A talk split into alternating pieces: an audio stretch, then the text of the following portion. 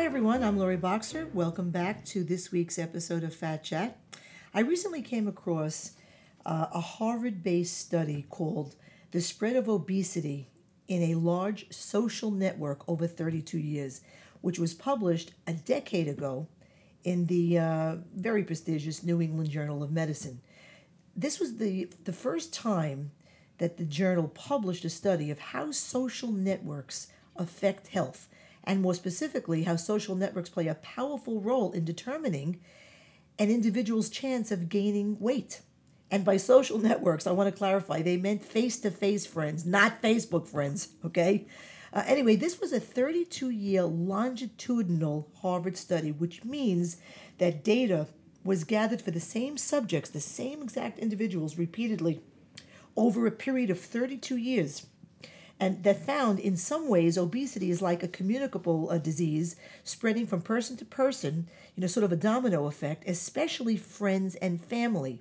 The, the effect varied depending upon uh, the relationship. And I want to mention two points made in this study. It's a long study. You can uh, link to it at my website.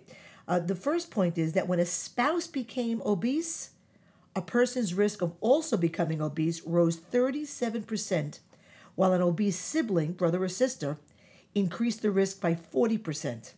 Point number two friends, however, which is the main purpose of my podcast today, had the biggest impact of all.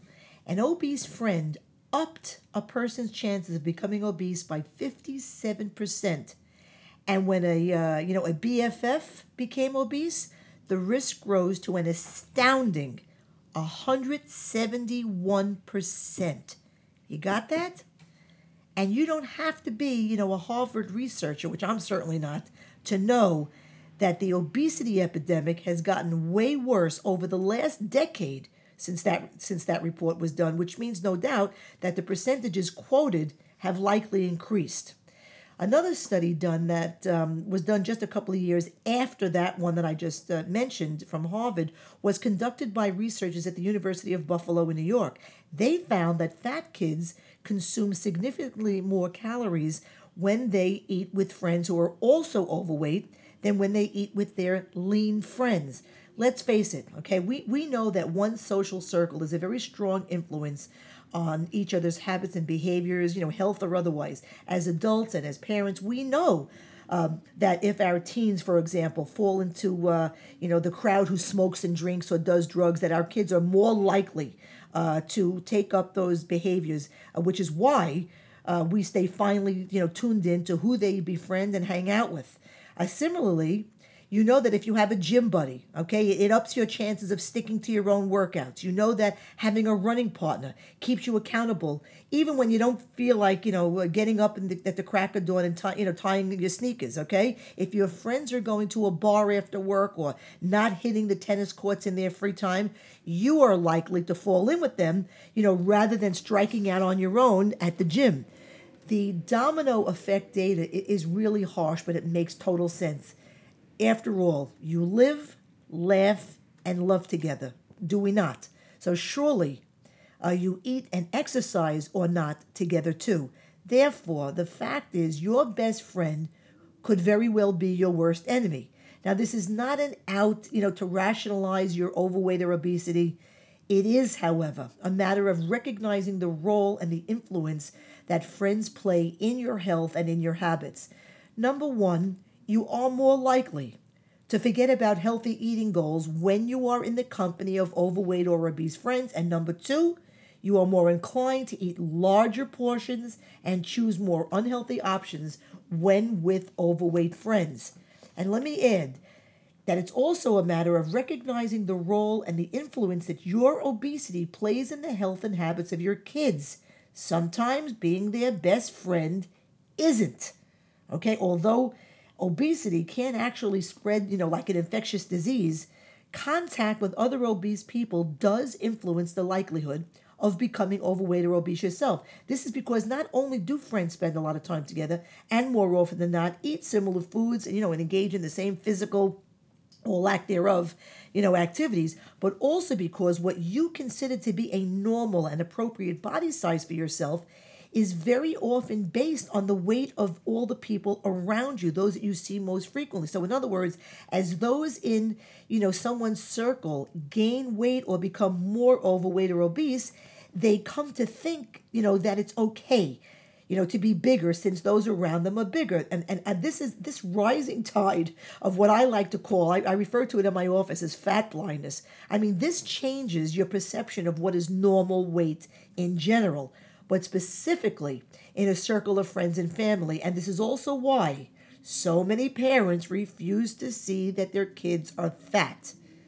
It is easy, folks, to eat dessert when there are four forks and everyone's gorging and you know and, and exclaiming how delicious you know the, the big fat cheesecake is it's hard to be the one person making a healthy change in a group of heavy people who like to eat and who also don't like to exercise you know however as mahatma gandhi said you must be you must be the change that you want to see in the world therefore ultimately you have to feel confident about saying no and you, when you do that, perhaps you can be a role model. Perhaps you can, you know, what I like to say, influence uh, your friends to make the same healthy choices next time you all get together. Or at the very least, uh, you can give your friends a strong message not to wave cookies in your face or to pressure you in any way to be, you know, one of the four fork holders sharing a, uh, a dessert the next time you all get together.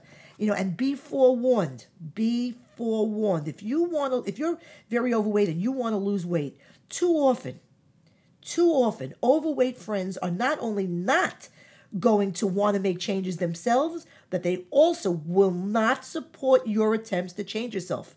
They are enablers, saboteurs, food pushers. Therefore, whether you know inside your you know your immediate circle or not, you need to find even just one person who wants to do what you're doing so that your you know your own journey uh, to losing weight and getting healthy won't be so isolated you won't feel so alone and i'm by no means please i'm no by no means suggesting that anyone should ever you know either not befriend or sever relationships with friends you know who who have either gained weight or have always been overweight or obese nor am i suggesting that anyone ever ever stigmatize obese people all close relationships all close relationships. You know, you know short, tall, you know, slim, overweight, all close relationships and friendships have many, many positive effects on our lives. So I, am not trying to stigmatize uh, obese people, and neither should you.